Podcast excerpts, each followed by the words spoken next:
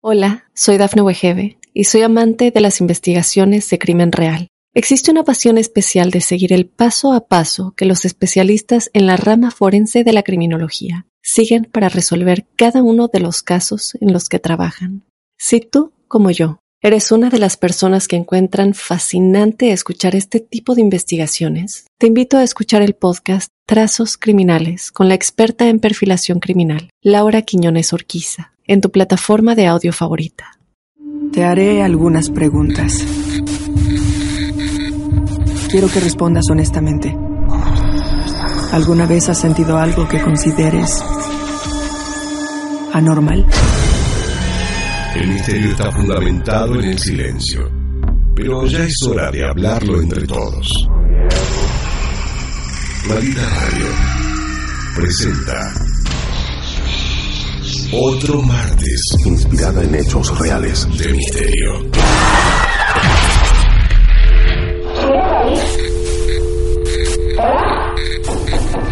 ¿Quieres hablar con alguna de nosotras?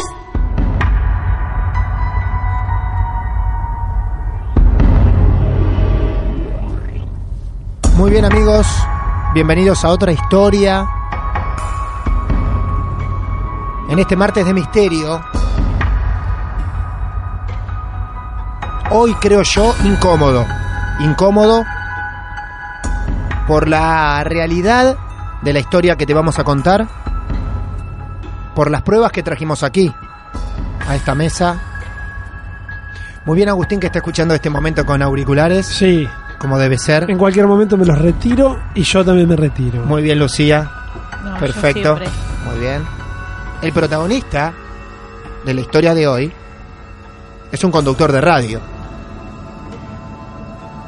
Que alguna vez intentó hacer esto que hacemos nosotros por radio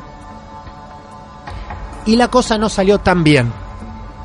Hoy vamos a conocer la historia de Ángel Roberto Ordóñez Rodríguez. Por eso la llamamos el satánico locutor Ordóñez. Él fue un locutor muy popular en México. Comenzó a trabajar en la radio más o menos a los 16 años. Y para los 21 ya había grabado distintos comerciales, tanto en radio como en televisión. Había participado de campañas políticas. Fue imagen corporativa de empresas. Y obviamente logró uno de sus sueños, que es tener su propio programa de radio. El programa se llamó Hotline. Pero don Ángel Roberto Ordóñez Rodríguez, este muchacho de 21 años, precisamente una noche de brujas, precisamente el 31 de octubre del 2008, intentó jugar un rato con la noche de brujas. Y Ángel, desde su programa llamado Hotline, había preparado un programa especial de Halloween. Las líneas se encontraban abiertas, y esto les va a sonar familiar, para aquellos que desearan contar sus historias de terror, de misterio. 31 de octubre del 2008. Alguien se comunicaba al programa de Ángel Roberto Ordóñez Rodríguez y pasaba exactamente esto. Buenas noches, Ángel. Así es, buenas noches, ¿con quién tengo el gusto? Mm, Pues no quisiera darte mi nombre, pero pues bueno, soy la señora Victoria. Señora Victoria, buenas noches, cuénteme. Pues mira, la verdad, yo no creía en esas cosas, pero yo, por ejemplo, con mi hija he tratado de, de llevarla por el buen camino, de, de hablarle de Dios y que pues que entienda, de llevarla a misa y todo. Este, mi hija, bueno, yo me divorcié cuando mi hija tenía nueve años y pues me quedé sola desde entonces y ahora ya tiene 17 y pues ya ahorita 37 años. Ajá. Hace como cinco meses mi hija Natalia pues empezó rara. Bueno, hoy no te quería decir el nombre, pero pues ya lo pronuncié. Vamos, no importa, eh, vamos, no, sí, sígame platicando. Sí, mira, este empezó a comportarse bien raro. No sé, se juntaba con, con otras amigas y algunas mayores que ella, pues yo sentía como que la estaban cambiando y pues la verdad no, no sé, empezó a vestirse diferente, andaba toda de negro, se veía distraída, pues en la escuela no daba los mismos resultados, ella siempre ha sido una, una hija excelente, obediente, con buenas calificaciones y pues desde entonces empezó todo, empezó todo mal. Pues mira, una vez me mandaron a hablar de la escuela de, de ella, yo estudié en el bachilleres y pues yo me di cuenta de que todas las mamás éramos divorciadas y pues nos estaban diciendo de que las encontraron pues jugando a la ouija y, y que tenían fotos de los de los maestros y de alumnos así como si estuvieran haciendo brujerías. No sé la verdad eso me dio mucho miedo y me desconcertó. Y, y luego, eh, ¿usted no, no acudió a la escuela, no sé, con los directivos a ver qué estaba pasando? sí sí fui pero pues es todas las mamás ahí estábamos reunidas y comentábamos de lo que había pasado. No nos explicábamos qué qué era lo que sí nos dimos cuenta era de que una de las mamás, la que la que creemos que pues que las indució en esto, eh, no había ido, no había asistido, entonces pues como fue fuerte la, la falta que ellas cometieron, pues la suspendieron y ahorita está sin ir a la escuela y me trata súper mal, me grita, hasta parece como si alguien estuviera dentro de ella, se comporta de una manera muy extraña, la verdad estoy bien, bien preocupada. Sí, mm, ya no sé, no sé qué hacer con mi hija. El otro día encontré en su cuarto, abrí el closet para pues para arreglarle porque ya ni de eso se ocupa, no se asea, no limpia, no hace nada. Abrí el closet y encontré una foto de su papá rodeado de velas negras. Y en eso ella entró y me amenazó, me gritó horrible, me dijo muchas cosas, groserías, me amenazó con el cuchillo, me dijo que yo había matado a su papá, yo le decía, no hija, no entiende, tu papá está fuera de aquí, yo no lo he matado, tu papá no está muerto. Y como que ella se resistía y me, en eso me enterró su cuchillo en, el, en la cama porque eh, como que ella sintió que estaba que estaba fuera de, de lo que ella estaba haciendo. Y ella misma como que platicaba con alguien decía no no mi mamá no mató a mi papá ella no fue mi papá está vivo Ah, caray, o, o- o sea, eh, empezó a gritar eso, eh, refiriéndose a quién o qué. no sé, no sé, es como si, como si alguien estuviera hablando por ella, como si estuviera poseída, no, estaba bien mal, eh, invocaba a alguien que se llamaba, o le decía Belcebú, o, o algo así, y que ella decía que yo, que yo había matado a su padre, pero, pero no, no la podía hacer entrar en razón, se tiró al suelo, le empe- se empezó así como a convulsionar y, y yo la quería calmar, pero me retiraba, me pataleaba. Y ya no sabía, no sabía qué hacer. De repente así como que entró todo en calma, me acerqué, la abracé, le dije, hija, vamos a tirar esa ouija, eso no te está haciendo nada bien, ya tienes que quitarte de esas cosas satánicas, eh, vamos por la Biblia, empezamos a rezar y rezar y rezar. En ese instante, ella eh, otra vez como que se transformó, me quería golpear, no sé, como que me quería matar, me quería hacer daño. Yo salí corriendo a mi recámara, me encerré, me decía que me odiaba, decía que, que yo iba a morir, que porque yo había matado a su padre. No, me siento bien mal, bien mal, siento como como como escalofríos, como como mucho frío, no sé qué pasa.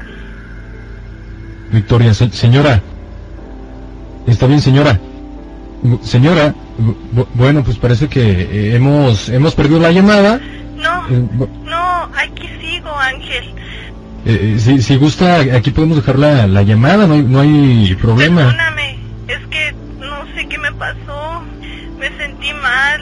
Te digo que mi hija me odia, me quiere matar. Me dice que la deje en paz, no sé, se, se le voltean los ojos, se transforma muy feo. Eh, señora, eh, ¿usted ha, ha tratado de, eh, vaya, de asistir con, un- con un especialista, o un psiquiatra o algo así?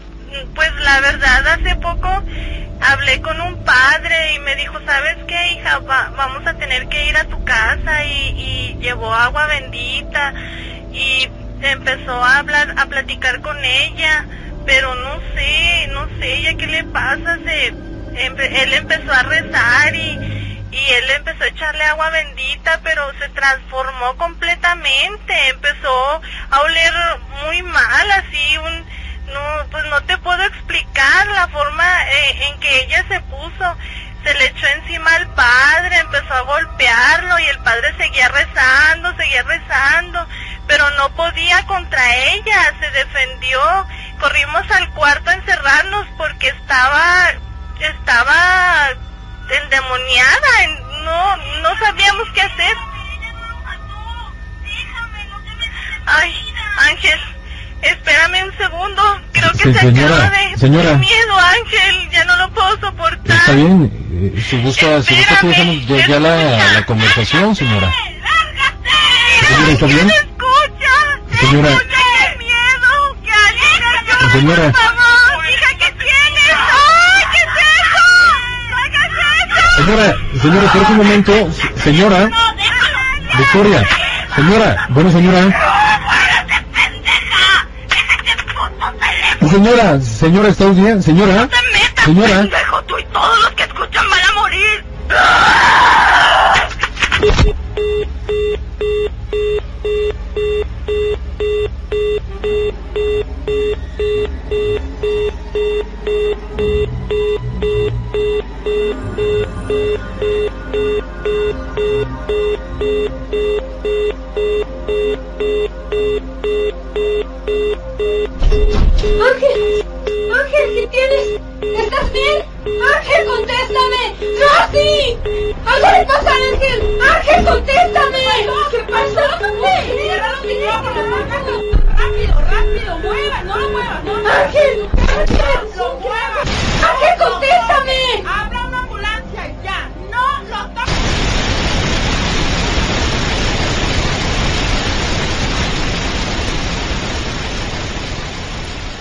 Ángel Ordóñez se desmaya, pierde el conocimiento y hasta es trasladado a un hospital.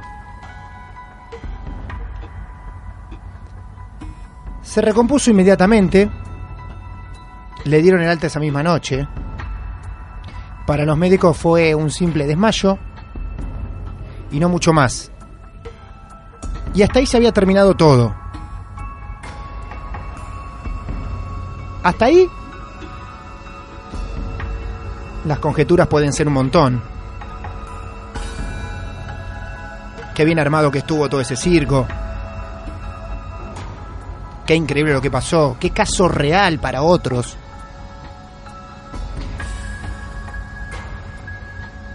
Ángel por esos años, por el 2008, estaba de novio, hacía tres años, con una de sus productoras.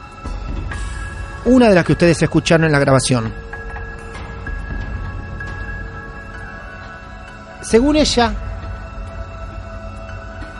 al atestiguar un par de años después, cuando la citan como testigo, ella y otros compañeros coincidieron en que a partir de ese episodio, de lo que algunos la llaman la llamada maldita, Ángel Ordóñez se puso mucho más violento. Maltrataba a la gente delante de otras personas, a su novia delante de otras personas. Tal es así que a los pocos meses se separaron, se terminó esa relación de tres años.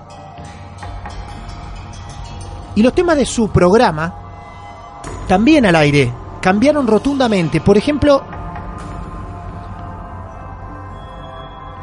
se hablaba de temas como hombres contra mujeres, el amor se convierte en odio, mándala a volar, como dicen en México, las mujeres calladitas se ven más bonitas, consignas que él mismo proponía al aire para mantener viva a la audiencia.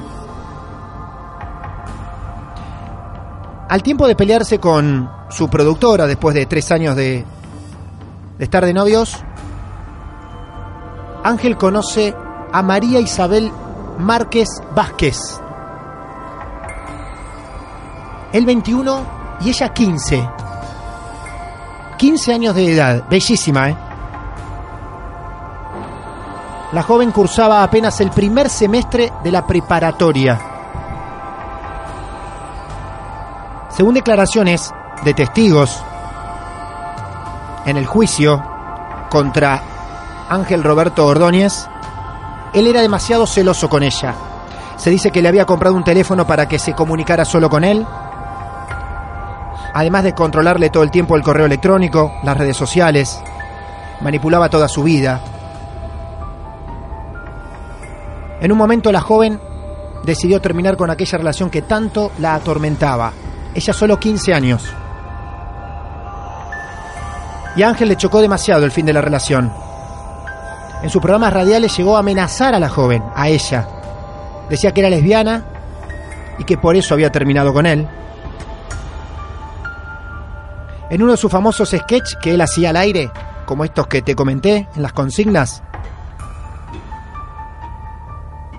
en uno de ellos daba, por ejemplo, vida a un joven enamorado, donde el amor lo maltrataba constantemente y el sketch siempre terminaba diciendo, si no eres mía, lo serás a la fuerza. Te odio y te puedes arrepentir. Esto que te estoy leyendo tal cual y te estoy contando, eran todas pruebas vitales a la hora del juicio. Desde aquel 31 de octubre del 2008, donde ocurrió esta llamada, donde Ángel rompe con su novia la productora de tres años, donde se vuelve más violento según los testigos, donde la temática del programa cambia de manera rotunda, donde el desamor estaba al alcance de la mano, desde aquella noche del 31 de octubre del 2008, nos vamos a detener en el 30 de agosto del 2010, casi dos años después de esa llamada, y de este cambio de vida paulatino en actitudes que llevaba adelante Ángel Ordóñez. La madre de María Isabel Márquez Velázquez, de 15 años, se dirige en su auto llevando a su hija a la escuela. Cuando en la radio escucharon a Ángel Ordóñez, con quien había terminado una relación dos días antes, el 28 de agosto, a consecuencia de los celos de Ángel, en ese momento la voz del locutor dijo, ¿existe el amor eterno? Yo creo que no. Hay voces en mí que me dicen que no. A mí el amor me duró cinco meses. Me dicen que estoy loco, me hablan. Pero yo voy a disfrutar de esta locura. Eso es tal cual lo que dijo él por radio, tal cual lo que escucha la madre y la hija. Mientras iban en su auto. La deja en la escuela su hija. Ese día, el 30 de agosto del 2010. Por la tarde va por ella como de costumbre. Sin embargo, ella no sale del colegio. Empieza a preguntarle a sus amigos por ellos, nadie sabe nada, no contesta el celular. Habla con la familia de Ordóñez, pensando que quizás ellos sepan algo. Sin embargo, nadie sabía nada. A las 20.50 horas se recibe una llamada solicitando una unidad porque la muchacha, porque una muchacha y un muchacho habían tomado pastillas, al parecer, en un intento de suicidio amoroso. Sin embargo, lo que más tarde se sabe, claramente, es que la chica fue secuestrada, violada, estrangulada, golpeada, fracturada. Había quedado tan desfigurado su rostro que era casi imposible reconocerla. Al parecer, al darse cuenta de su delito, Ángel decide tomarse unas pastillas y simular así un intento de suicidio. Pero no le funcionó. Fue trasladado de urgencia al hospital y allí salvaron su vida.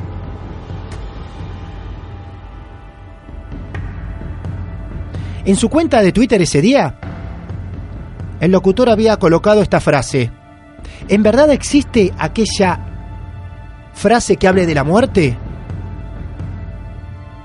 Aquella que dice hasta que la muerte nos separe. Después de este episodio, 30 años de cárcel para Ordóñez y así lo reflejaban los medios en México.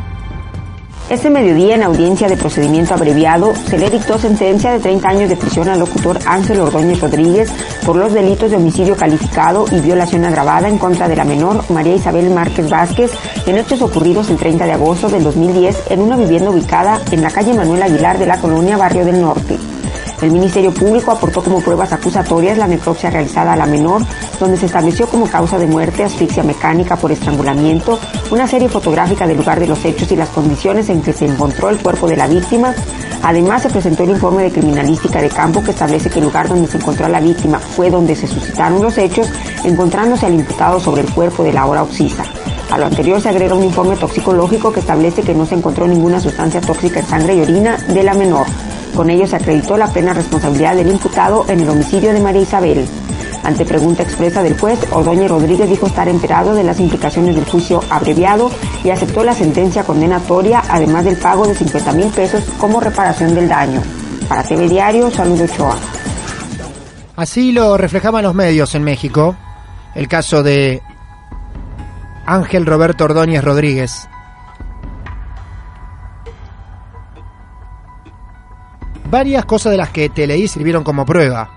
En el juicio, más allá de la escena del crimen que analizó la policía y que todo llevaba a un mismo y único culpable. Lo más loco es lo que quizá nos vuelve a unir a la llamada que escuchamos hace un rato.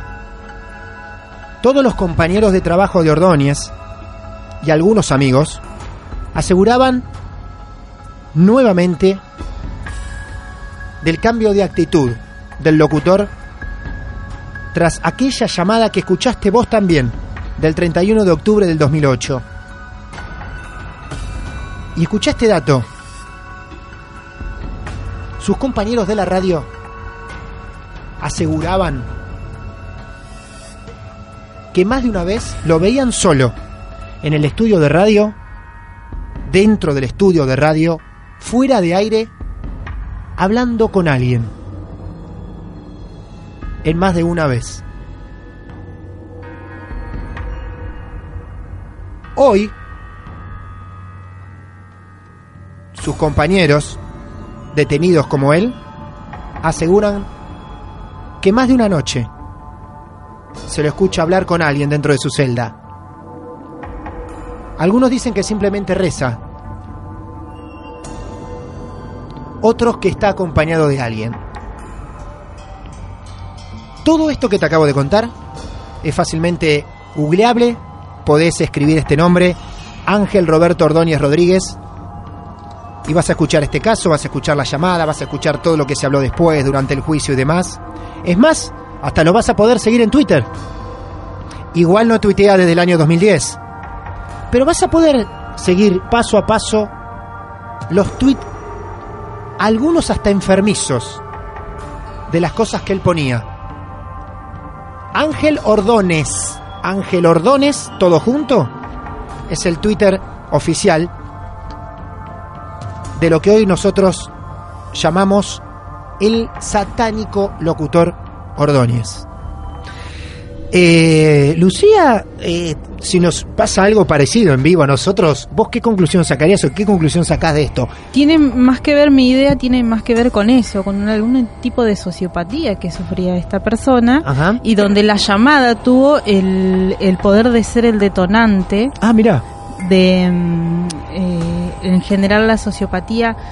eh, no la sociopatía en, es- en específicamente, pero sí todos nosotros tenemos una eh, cierta mm, tendencia durmiente, sí, en nuestra mente, en nuestra psiquis, y hay diferentes cosas que nos van pasando y que nos van provocando distintos traumas o distintos impactos hacen que nosotros seamos la persona que somos hoy. Eh, yo creo que lo que sucedió fue que esta llamada en específico tuvo un impacto tan grande que lo que hizo fue abrir una puerta que después fue muy difícil cerrar. Todo lo que él eh, habla en realidad no habla tanto de mm, ni de demonios ni de ni de transformaciones, sino que él mismo habla de voces y de estar loco. Sí, eh, no, no, en general cuando son estos casos así de este tipo, lo que se consigue es que la persona que ha sufrido una, esa especie de transferencia eh, tenga síntomas similares, de tenerle miedo a las cosas religiosas y de hablar de demonios y, y del fin del mundo y de Dios y todo lo demás. Esta persona específicamente se estaba comportando como un sociópata. De hecho, hubo un montón de señales a las que nadie le prestó atención. Sí, porque si él está amenazando a una persona al aire, es algo que realmente no fue solo culpa de él lo que sucedió. Sí, fue ahí una especie de abandono por parte de, de todos los que fueron eh, oyentes, digamos, y de alguna manera cómplices de lo que estaba pasando. Gracias muchachos por haber venido y por hacerme el aguante en el estudio. Por favor. No como otros cobardes que huyeron, ¿eh? Mm. Yo estuve a un paso de oír. ¿eh? Exacto. ¿Estás seguro que cerraste con llave la puerta de entrada esta noche? Maldita Radio presenta Martes de Misterio. Hola, soy Dafne Wegebe y soy amante de las investigaciones de crimen real. Existe una pasión especial de seguir el paso a paso que los especialistas en la rama forense de la criminología siguen para resolver cada uno de los casos en los que trabajan. Si tú, como yo, eres una de las personas que encuentran fascinante escuchar este tipo de investigaciones, te invito a escuchar el podcast Trazos Criminales con la experta en perfilación criminal, Laura Quiñones Orquiza, en tu plataforma de audio favorita.